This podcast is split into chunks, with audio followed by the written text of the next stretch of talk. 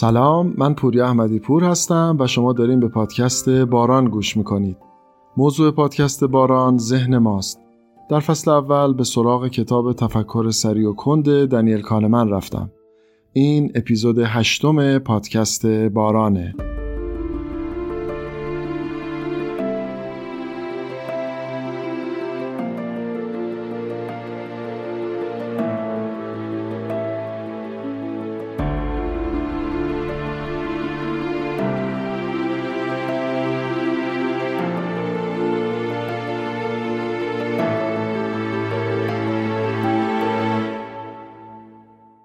در اپیزود قبل دیدیم که مفهوم بدیهی اما پیچیده بازگشت به میانگین چطور می‌تونه تحلیل ها و برداشت های ما رو تعدیل کنه. اینکه یوسف گمگشته باز آید به کنعان غم مخور. کلبه احزان شود روزی گلستان غم مخور. ای دل غم دیده حالت به شود دل بد مکن وین سر شوریده باز آید به سامان غم مخور. دور گردون گرد و روزی بر مراد ما نرفت دائما یکسان نباشد حال دوران. غم مخور. هان مشو نومید چون واقف نی از سر غیب. باشد اندر پرده بازی های پنهان. غم مخور. می‌بینید حضرت حافظ چقدر زیبا پدیده بازگشت به میانگین رو برامون توضیح داد. در ادامه راجع به بودن یا نبودن شانس با هم صحبت کردیم و ازتون دعوت کردم فیلم Match Point رو ببینید. بعدش با مثال حدس زدن معدل پانتها عملا با کاربرد بازگشت به میانگین در حدس زدن ها آشنا شدیم. در اپیزود قبل فصل دوم تموم شد و فصل سه رو شروع کردیم. صد شکر که این آمد و صد حیف که آن رفت. اسم کوبنده فصل سوم یادتونه؟ اعتماد بیش از حد. overconfidence اینکه فکر نکن خیلی می‌فهمی و پیش بینیات درسته. داستان گوگل رو با هم شنیدیم و بیاعتباری نتیجه گیری های ما. و در نهایت با مفهومی توفنده روبرو شدیم به نام درک پس حادثه. اینکه چطور اطلاعات ما بعد از وقوع اون حادثه خلعت ذهن ما رو به خطاهای آلوده می‌کنه. در واقع وقوف ما نسبت به آنچه که اتفاق افتاده نمی‌ذاره رفتارهایی رو که آدما قبل از اون اتفاق انجام دادن یا تصمیماتی که گرفتن رو درست و منصفانه قضاوت کنیم. مثل هشداری که یک ماه قبل از 11 سپتامبر به وزارت اطلاعات امریکا مخابره شد. در این بخش از کتاب که صحبت از اعتماد بیش از حد و توهم درک کردن هست می‌خوام نکته ای رو به مطالب کانمن اضافه کنم. ما درک پسا حادثه رو دیگه می‌دونیم چیه. می‌خوام بهتون بگم که درک پیش حادثه هم داریم. یعنی خیلی وقتا در مورد حس و حالی که قراره بعد از فلان اتفاق تجربه کنیم هم اشتباه می‌کنیم. مثلا فکر می‌کنیم که وای فکرشو بکن. ویزام اوکی بشه. برم آلمان. آخ آخ آخ آخ. گر نیمه شبی مست در آغوش من افتد چندان به لبش بوسه زنم که از سخن افتد. بعد که زیارتشون می‌کنیم می‌بینیم که نه تنها ناتانلی بلکه با تالسو. خیال حوصله بحر میپزد. هیهات چه هاست در سر این قطره محال اندیش؟ یه بازرس برای بازدید از بخشای مختلف یه بیمارستان روانی میره اونجا. رئیس بیمارستان شروع می‌کنه به توضیح دادن طبقات مختلف. وقتی رفتن طبقه اول بازرس دید یکی یه گوشه نشسته و ناراحته. پرسید ایشون قضیهش چیه؟ رئیس بیمارستان گفت بند خدا یه لیلایی رو می‌خواسته بهش ندادن. اینه که خیلی حالش خوش نیست. رفتن طبقه دوم. باز رسیدید که خیلی حال بیمارا بده و داد می‌زنن و مش میکوبن به دیوار و اینا. پرسید که اینا چرا اینجوری هم؟ رئیس بیمارستان گفت اینا دیگه حالشون خیلی خرابه و هنوز نتونستن با اتفاقی که براشون افتاده کنار بیان. چند ماه دیگه بهتر میشن و میبریمشون طبقه پایین. رفتن طبقه سه. رفتن طبقه سه و بازرس وقتی که دید اینجا همه رو با زنجیر بستن شروع کرد به صرف فعل تشتک پریدن. در حال صرف فعل تشتکم پرید تشتکت پرید بود که دید یکیشون خیلی اربده می‌کشه و لیلا لیلا می‌کنه. گفت داستان ایشون چیه؟ رئیس گفت اون لیلایی که طبقه اول بهتون گفتم به اون آقای ندادن. یادتونه؟ گفت آره. گفت اون لیلا رو دادم به این. خلاصه می‌خوام بگم حتی ما راجع به این که اگر فلان اتفاق برامون بیفته بر ما چه خواهد گذشت هم خیلی نباید مطمئن باشیم.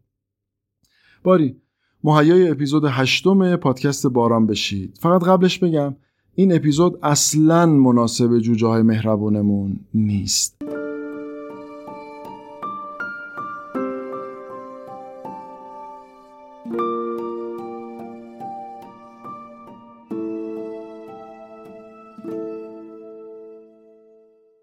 خطای آنچه که می‌بینیم همه آن چیزی است که وجود داره یادتونه؟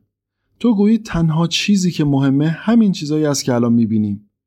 و حقیقت اصفبار اینه که به میزانی که مدارک و شواهد کمتری داریم سیستم یک ما داستان منسجمتر و باورپذیرتری رو می‌تونه بسازه.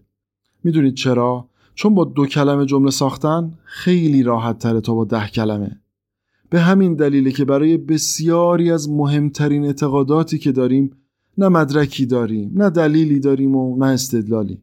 همینجوری کیلویی برای سالها بهشون اعتقاد راسخ داریم. فقط چون نزدیکانمون یا جامعه چنین باوری دارن ما معتقد شدیم.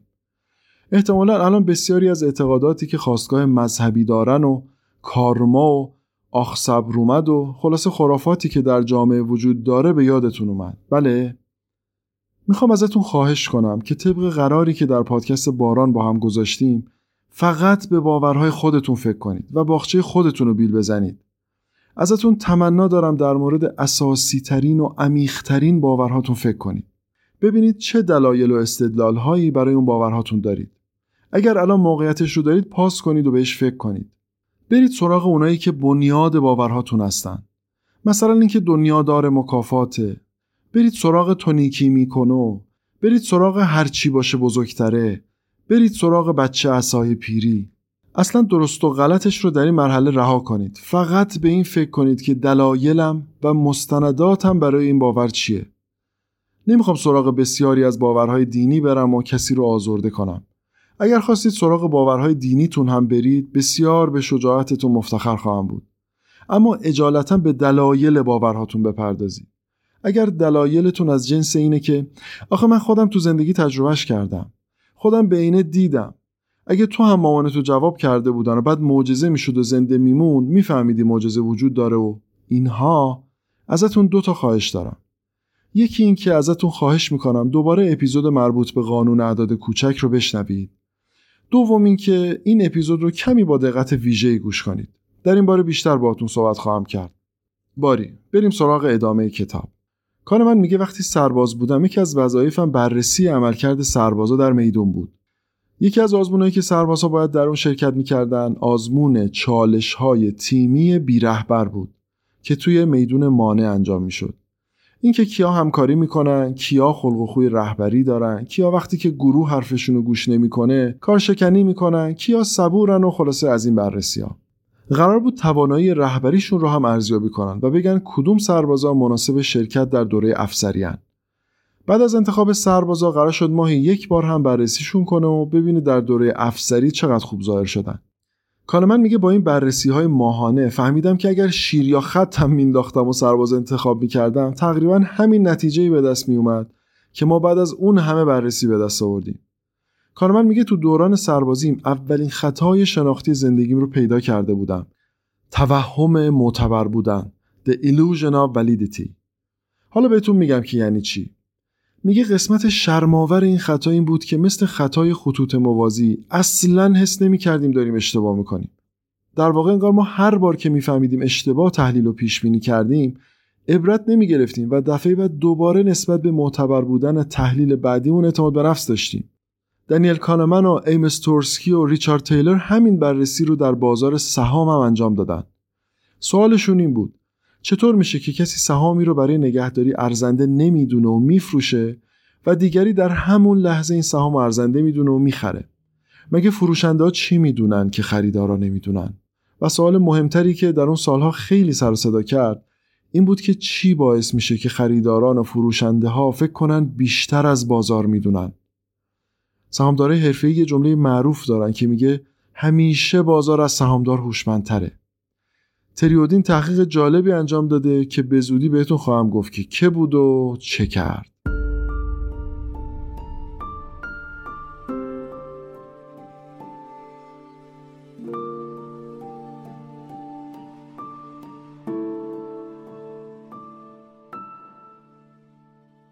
تریودین استاد اقتصاد دانشگاه برکلی سوابق معاملات ده هزار کارگزاری بورس رو در یک دوره هفت ساله بررسی می‌کنه. چیزی در حدود 163 هزار معامله. از این طریق ایده عمومی خریدارها و فروشنده ها رو مبنی بر اینکه چرا فلان سهامو فروختن و چرا فلان سهامو خریدن به دست آورد.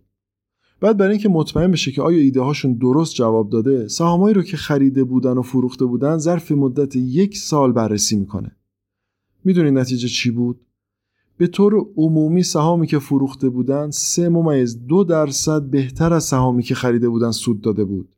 کانمن داره در مورد میانگین ها حرف می‌زنه ها. معلومه که بعضیا بهتر معامله می‌کنن و بعضیا بدتر. ولی نتیجه که می‌شد گرفت این بود که اگر اکثر سهامدارا دست روی دست میذاشتن و هیچ معامله ای نمی‌کردن بیشتر سود می‌کردن. حتی در مورد صندوق های سرمایه گذاری هم همین نتیجه را به دست آوردن. صندوق های سرمایه گذاری بنگاه که به جای شما خرید و فروش می‌کنن و از سود شما بر میدارن درصدی رو. آماری که در مورد صندوق ها به دست آوردن این بود که از هر سه معامله که انجام میدن دو معاملهشون به اون نتیجه که پیش بینی کرده بودن نمی‌رسه. کانمن نتایج دیگری هم از بازار سهام در کتاب میاره که معید همین مطلبه. کدوم مطلب؟ اینکه ما دچار خطای مهارت هستیم. Illusion of skill. مهارتمون رو بسیار بالاتر از اونی می‌دونیم که هست. راستی تعریف شما از مهارت چیه؟ می‌خواید پاس کنید و بهش فکر کنید؟ به نظر من مهارت اونیه که در تکرار هم دوباره اتفاق بیفته.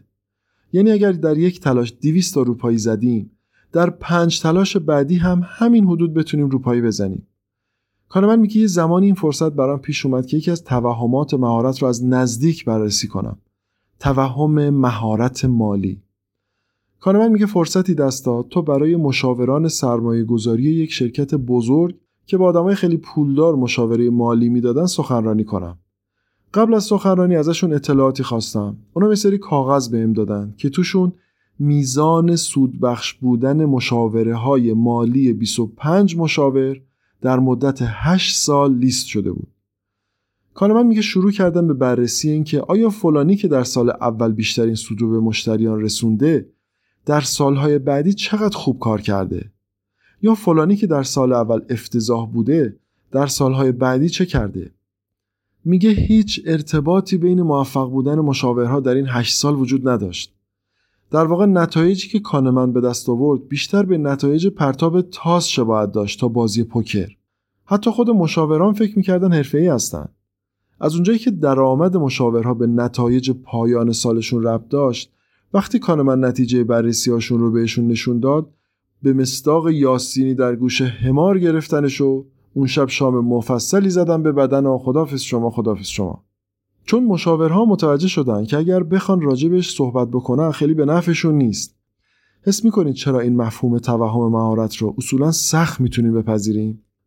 به خاطر اینکه ما کلی داریم روی اعتماد به نفسمون کار می‌کنیم. بعد یهو یکی پیدا شده میگه خیلی هم مطمئن نباش که حرفه‌ای هستی و کارت درسته. حواستون هست که کانمن داره همچنان همون داستان اینقدر به حدسات اطمینان نداشته باش رو از زاویه دیگری به اسم توهم مهارت بیان می‌کنه؟ منتها توهم مهارت یه فرقی با خطای موللیر داره همون خطای دیداری خطوط موازی. در خطای خطوط موازی تصمیم گرفتیم که به دیده ها بسنده نکنیم و به خطکش پناه ببریم. منتها در توهم مهارت هر چقدر هم که می‌بینیم خیلی ماهر نیستیم و حدسامون درست از آب در نمیاد مستمسک دیگری پیدا نمی کنیم که دفعه بعد به اون پناه ببریم. و هی در حال تکرار این خطا هستیم. من در اینجا دوباره یادی می‌کنه از کتاب قوی سیاه. اونجا که نسیم طالب میگه با هم باشید. میگه اعتماد بیش از حد ما به اینکه گذشته رو خوب شناختیم و درست بیان و تحلیلش کردیم باعث میشه به ناتوانیمون در پیشبینی آینده شک نکنیم. یه بار دیگه بگم اعتماد بیش از حد ما به اینکه گذشته رو خوب درک کردیم و درست تونستیم گزارشش کنیم باعث میشه به ناتوانی هامون در پیشبینی آینده شک نکنیم. بسیار خوب. می‌خوام دوباره براتون داستان تعریف کنم. منتها این بار داستانی بسیار ناموسک و اروتیک و پورنوگرافیک. اما به شدت قابل تفکر و احترام از دفتر پنجم مصنوی معنوی.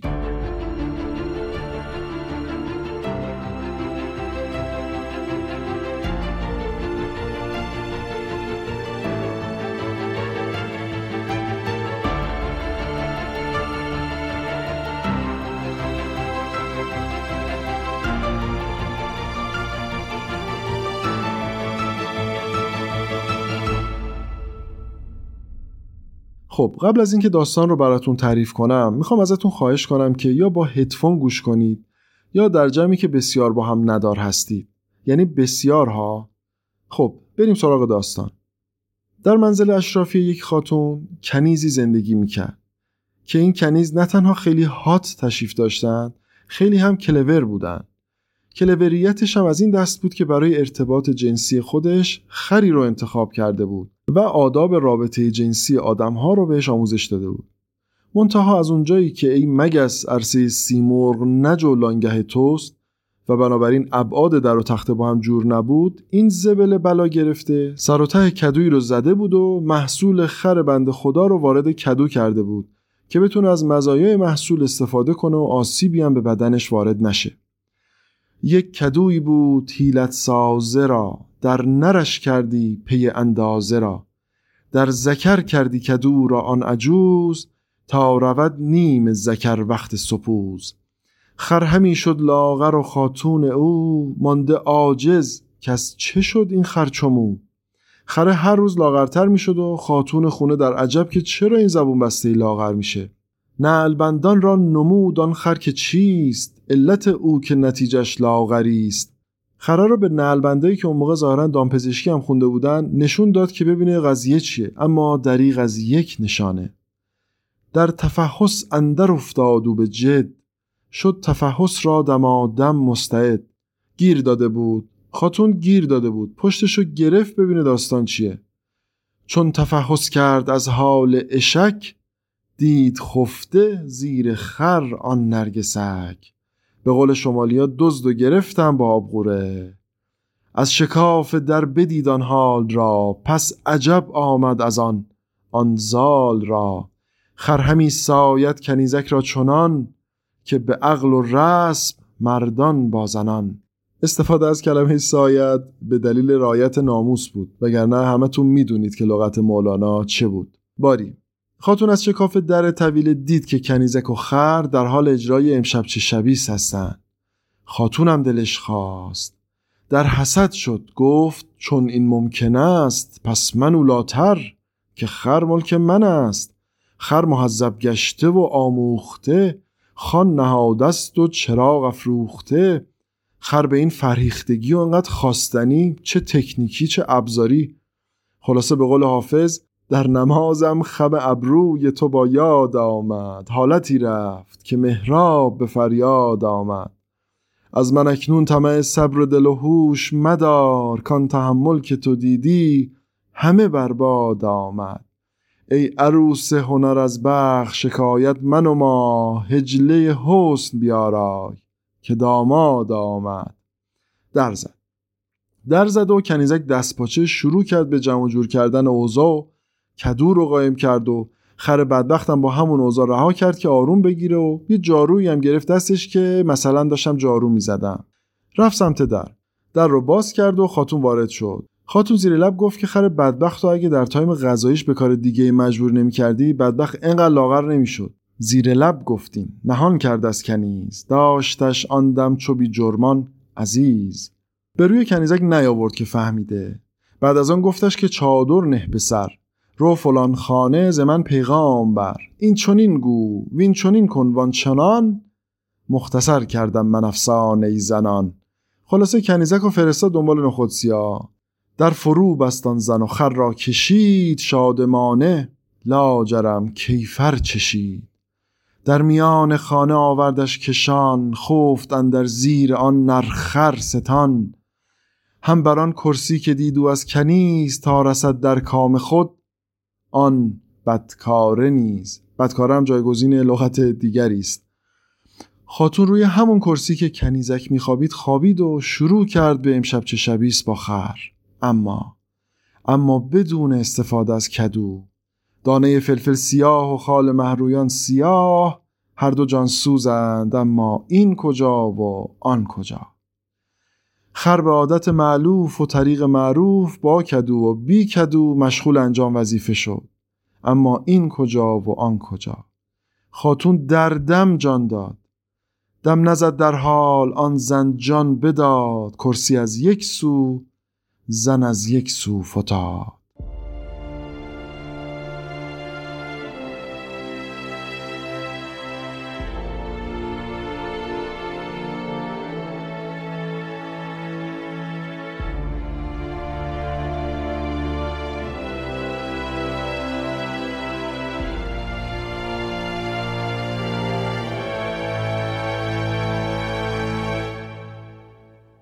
خب خیلی دلم می‌خواست آگهی ترهیم اون خاتون رو ببینم که علت فوت رو چی قید کردم خلاصه خاتون بلا فاصله مرد. مرگ بد با صد فضیحت ای پدر.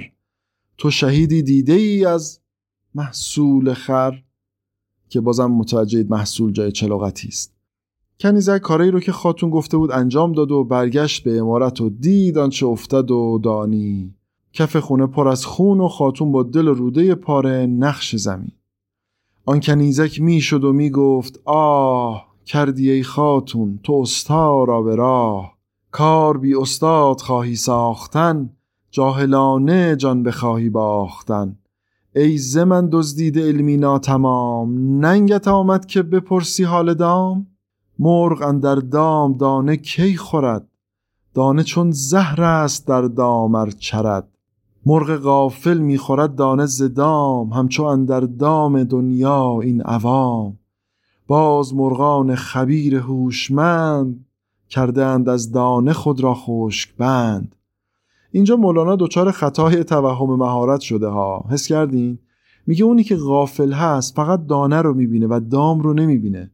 در صورتی که الان ما می‌دونیم حتی اونایی که می‌دونن هم در تحلیل و بررسی گذشته و آینده در اشتباه میافتند ای بسا زراق گول بیوقوف از ره مردان ندید غیر صوف زراق گول بیوقوف یعنی ریاکار ابله بیخبر صوف هم یعنی پشم.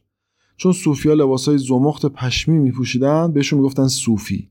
ای بسا شوخان زندک احتراف از شهان ناموخت جز گفت و لاف. هر یکی در کف عصا که موسیم. میدمد بر ابلهان که ایسیم در واقع کسایی که الف یک کاری رو یاد می‌گیرن و فکر می‌کنن موسا و عیسی شدن رو اینجا در حکم تحلیلگران و پیش بینی کننده هایی ببینید که فکر می‌کنن اشراف دارن بر آینده. خاتون اونقدر مطمئن همه چیز رو دیده که حتی اتفاقی که چند دقیقه پیش افتاده رو نتونست درست تحلیل کنه و جان خودش رو بر سر برداشت اشتباهش از دست داد. می‌بینید؟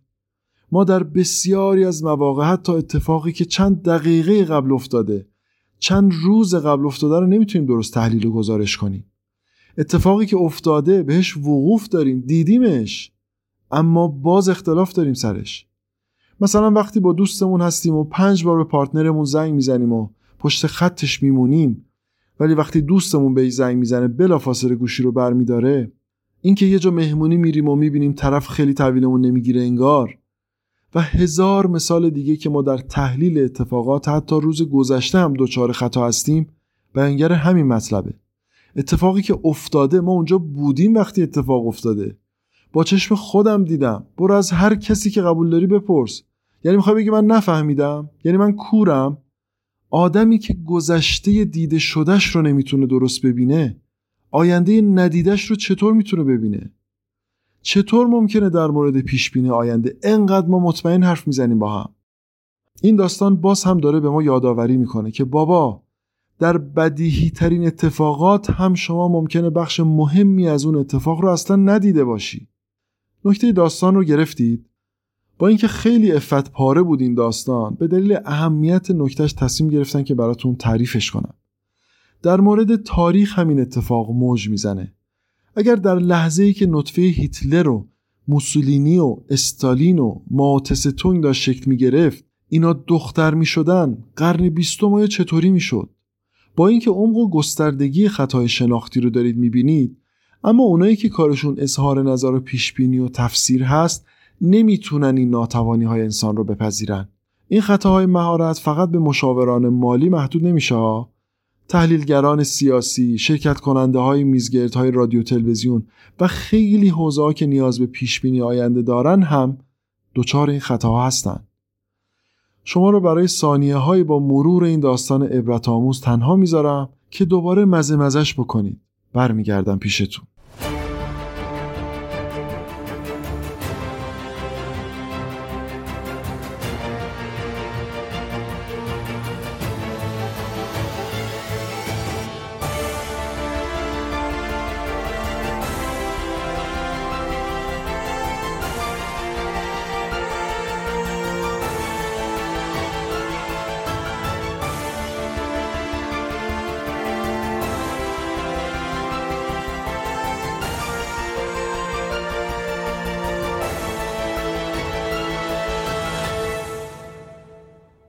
خب قبل از اینکه ادامه بدم می‌خوام ازتون دعوت کنم. فیلم 12 Angry Men دوازده مرد خشمگین محصول سال 1957 رو ببینید. لطفا ببینید. تمام فیلم در مورد اپیزود 8 پادکست بارانه. بسیاری از مطالبی که در پادکست باران گفته شده رو در این فیلم واقعا می‌تونید ببینید. چند وقت دیگه که این فیلم رو دیدید راجع به نکات بارانیش در اینستاگرام حتما باهاتون صحبت خواهم کرد. خیلی بعیده این فیلم تاثیر عمیقی روتون نذاره باری فلیپ تتلاک استاد روانشناسی دانشگاه پنسیلوانیا پژوهشی بر روی 284 متخصص که زندگیشون رو از راه پیشبینی های تخصصی میگذروندن انجام داد. چه در مورد مسائلی که توش متخصص بودن و چه در مورد مسائلی که توش تخصصی نداشتن. مثلا اینکه آیا ممکنه گورباچوف با کودتا کنار گذاشته بشه؟ آیا ایالات متحده ممکنه وارد جنگ در خلیج فارس بشه؟ کدوم کشور بازار تجاری بعدی خواهد بود؟ و از این دست سوالات. 80 هزار پیشبینی رو ثبت می‌کنه. حیرت انگیز اینه که شرکت کننده ها در زمینه هایی که تخصص داشتن فقط کمی بهتر از بقیه زمینه ها عمل کردن. توهم مهارت. می‌دونید وقتی به ما میگن که در فلان پیشبینی اشتباه کردی و درست هم میگن اصولا ما چی کار می‌کنیم؟ توجیه، بهانه، سفسته البته پیش بینیم درست بودا فقط در زمان بندیش کمی اشتباه کردم. اگر فلان اتفاق نمیافتاد پیش بینیم درست عذاب در میومد می‌دونید چقدر ما بحثای اینجوری داریم بین آدما بین همسران بین پارتنرها بین شریک های کاری. بحث این بخش کتاب اصلا این نیست که متخصص وجود نداره و تلاش نکن که مهارت پیدا کنی ها تمام حرف این بخش کانمن اینه که خطاهای پیش بینی کردن ناگزیره. اجتناب ناپذیره. چون آینده پیش بینی ناپذیره.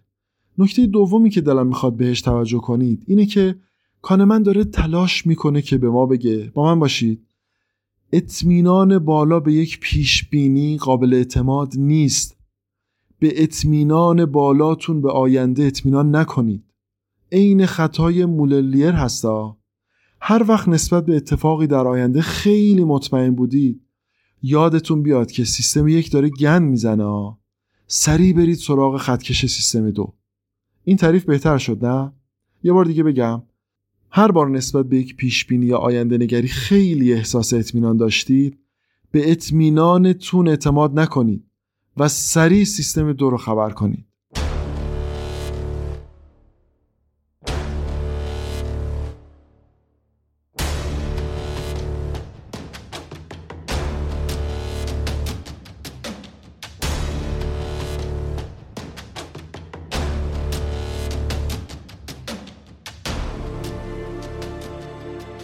در این بخش از کتاب کانمن دو فرایند رو در مقابل هم قرار میده. پیشبینی حاصل از فرمول ها و الگوریتم ها و پیشبینی حاصل از تحلیل متخصصی. مقایسه ای بین پیشبینی هایی که از فرمول ها به دست میاد و پیشبینی هایی که از مهارت های متخصصین حاصل میشه. کار من از انسانی بزرگ به نام پال میلن استاد دانشگاه مینسوتا صحبت می‌کنه. پال میلن آزمایش های ارزنده انجام داد. یکیش این بود از 14 مشاور حرفه‌ای تحصیلی خواست که نمره پایان سال دانشجوهای سال اول دانشگاه رو پیش بینی کنن. چه اطلاعاتی بهشون داد؟ نمرات مقطع دبیرستانشون، نتایج چندین تست هوش و چهار صفحه که بچه ها راجب خودشون نوشته بودن. به مشاوره گفت با هر کدوم از بچه ها می‌تونید 45 دقیقه مصاحبه کنید. خود پال چیکار کرد؟ خود پال هم فرمولی برای پیشبینی معدلشون طراحی کرده بود. که متغیرهاش فقط نمرات دبیرستانشون بود و جواب یک تست هوش. فقط یک تست. وقتی نتایج رو مقایسه کردن دیدن فرمول پال از 11 تا مشاور بهتر پیش بینی کرده. تا سالی که کانمن داشته این کتاب رو می نوشته حدود 2000 مقاله در مورد مقایسه پیش بینی های فرمول ها و متخصصی منتشر شد و نتیجه حیرت انگیز بود. در 60 درصد مقاله ها ثابت شد که فرمول ها از متخصصین به مراتب بهتر عمل می‌کنن. در بقیه موارد هم دقتی برابر گزارش شد. یکی از دلایل قابل اعتماد تر بودن فرمول ها اینه که بسیاری از مقولاتی که سعی داریم رفتار آیندهشون رو پیش بینی کنیم مقولاتی کم اعتبار و کم بنیاد هستند و رفتارهای مشابه و تکراری ندارند. مثلا تخمین طول عمر بیماری سرطانی در حوزه پزشکی یا در مسائل اقتصادی مثلا تخمین رضایت شغلی کارگران در سال پیش رو.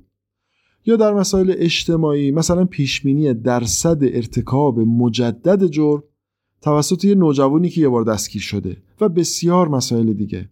کال من در اینجا از یک اقتصاددان برجسته در دانشگاه پرینستون نام می‌بره به نام اورلی آشنفلتر از اونجا که بزرگوار بسیار عاشق شرابم بودن تصمیم می‌گیره با توجه به اطلاعاتی که از پروسه تولید شراب ناب فرانسوی با برند بوردو بهش میدن قیمت سالهای آینده شراب رو تخمین بزنه.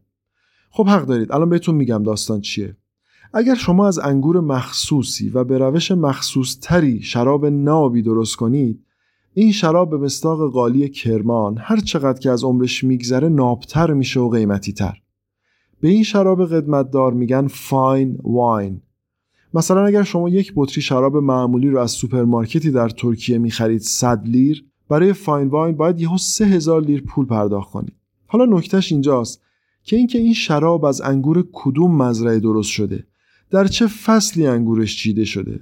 در لحظات چیدن چقدر بارون می اومده و تحت چه فرایندی به شراب تبدیل شده؟ و بسیار پارامترهای دیگه در قیمت لحظه تولیدش اثر داره. مثلا بهترین شراب از انگوری میاد که در گرمترین و خشکترین ماه تابستون به دست میاد. یا مثلا در فصل پربارش بهار چون حجم باردهی انگور افزایش پیدا می‌کنه بدون اینکه اثر عجیبی در کیفیت شراب بذاره انتظار میره قیمت کمی کمتر باشه. همین شراب وقتی یک ساله میشه قیمتش چند برابر میشه. حالا اگر بدونید خیلی ها این شراب ها رو به عنوان سرمایه گذاری می‌خرن اون وقت پیشبینی اینکه قیمت این شراب قراره در آینده چقدر بشه خیلی ارزشمند میشه دیگه نه؟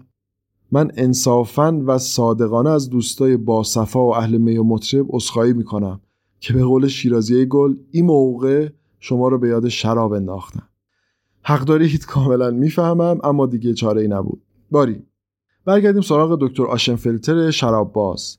دکتر فرمولی آماری رو با توجه به سه پارامتر آب و هوایی تدوین کرد.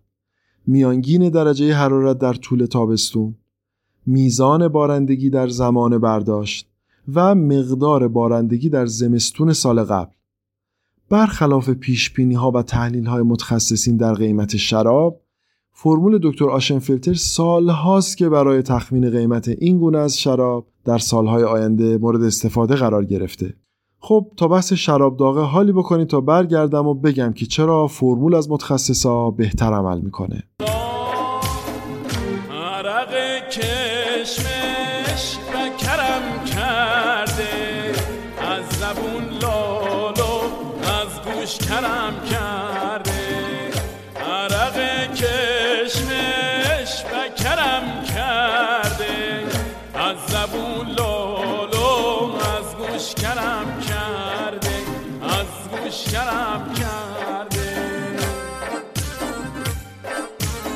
عزیزان کم لطفی نکنن همه دست بزنن. به افتخار عزیزانی که می‌رفتن.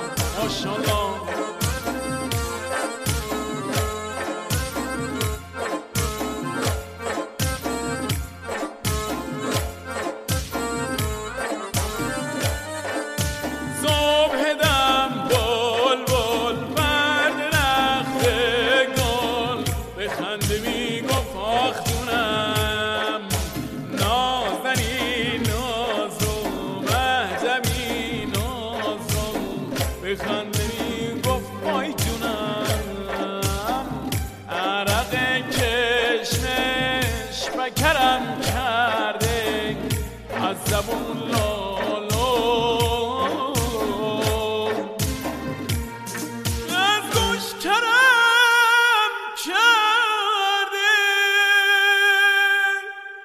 بسیار عالی. خب قرار شد راجع به دلایل توفق الگوریتم ها و فرمول ها بر متخصصین صحبت کنم. شما وقتی متخصص هستید سعی می‌کنید تمام جوانب رو بررسی کنید و خارج از جعبه رو هم ببینید و پارامترهای بیشتری رو دخیل کنید.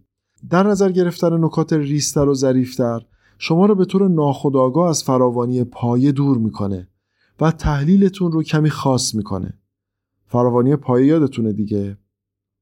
درسته که پیچیده فکر کردن در مواردی ممکنه کمک بکنه اما عموما دقت رو پایین میاره. ولی فرمول با در نظر گرفتن مهمترین پارامترها انگار که دوچار قانون اعداد کوچک نمیشه و به سمت اکستریم ها نمیره. حس کردید چی شد؟ خب دلیل دوم اینه که ما آدما در خلاصه کردن و نتیجه گیری اتفاقات پیچیده رفتار یکسانی نداریم. یعنی اگر یک اتفاق ثابت رو در دو موقعیت از ما بپرسن ممکنه دو جور تعریفش بکنیم. این حقیقت ثابت شده ها. 20 درصد رادیولوژیست ها وقتی عکس قفسه سینه یکسانی رو در دو موقعیت متفاوت دیدن تشخیص متفاوتی دادن. 20 درصد. این بی ثبات بودن تحلیل آدم ها باعث میشه که فرمول دوست قابل اعتماد تری برای ما باشه تا مغز ما. اثر تخلیه ego یادتونه؟ ego depletion. مثلا اگر در یک روز گرم که یک ساعت کنار استخر تو آفتاب نشستید سوالی ازتون بپرسن احتمالا متفاوت جواب می‌دید. تا زمانی که نیم ساعتی که توی استخر هستید و دارید حالشو می‌برید. امیدوارم مطمئن باشید که ما از آنچه در سرمون میگذره اطلاعات بسیار کمی داریم. فکر کنید اگر در دنیا برای قبولی شما در مقطع دکترا به جای اساتید دانشگاه نرم افزار بررسیتون می‌کرد. چقدر اتفاقات بهتری میافتاد؟ بسیار خوب. قبل از اتمام این اپیزود می‌خوام بگم که وقتی متن این اپیزود رو می نوشتم یادم اومد که یکی از نتایجی که از برتری فرمول ها و قوانین ثابت نسبت به تحلیل ها گرفته بودم این بود که در مواردی که ضعیف عمل می‌کنم و هی شیطون میره تو جلدم و کار خوبه رو انجام نمیدم یا کار بده رو انجام میدم بیام قانون بذارم برای خودم.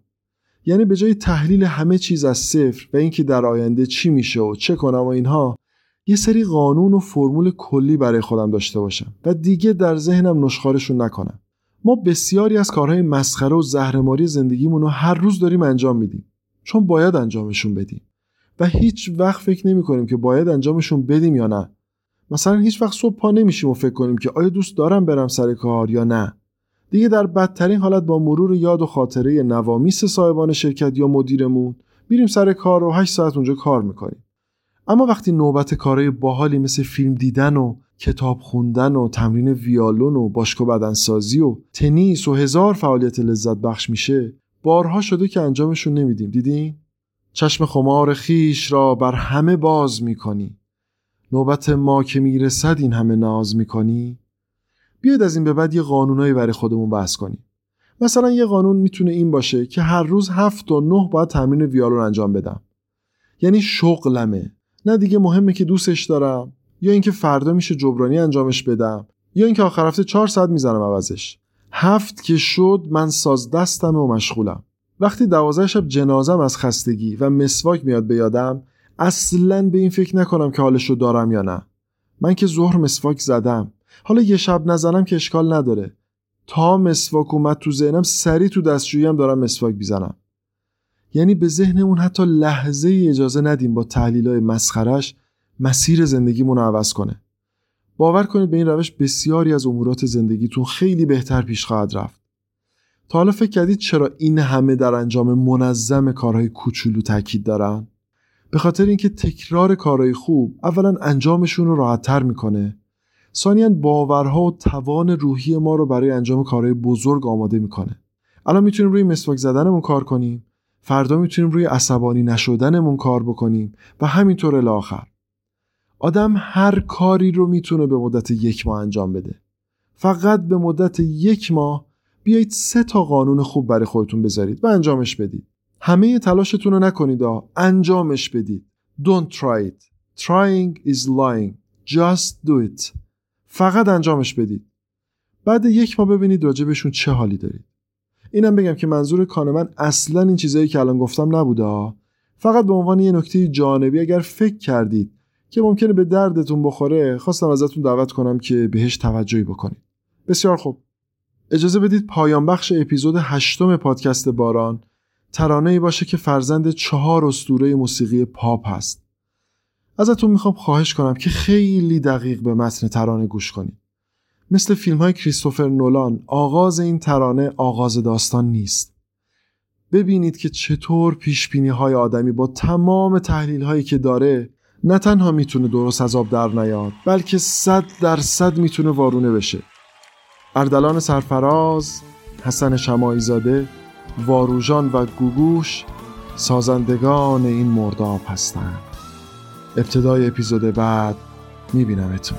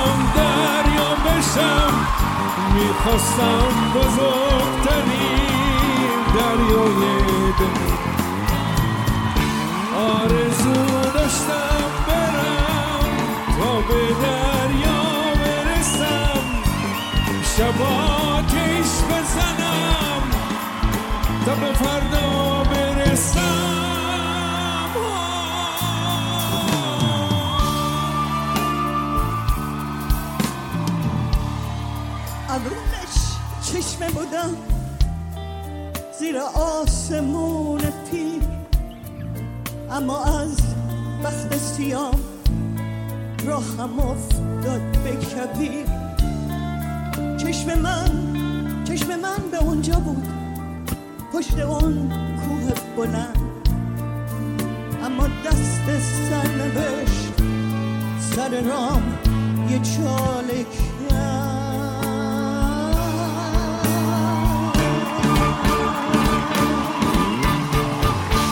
you to talk.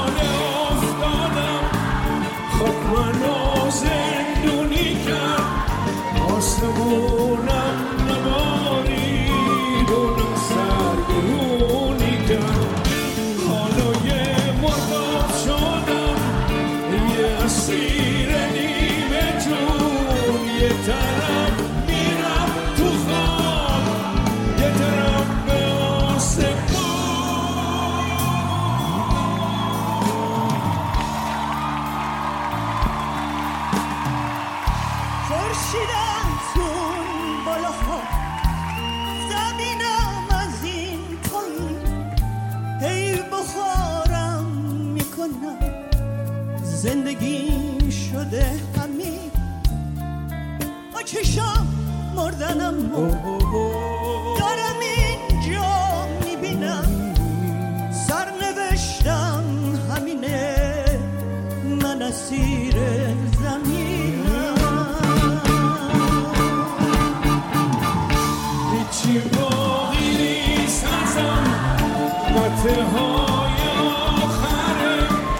خاک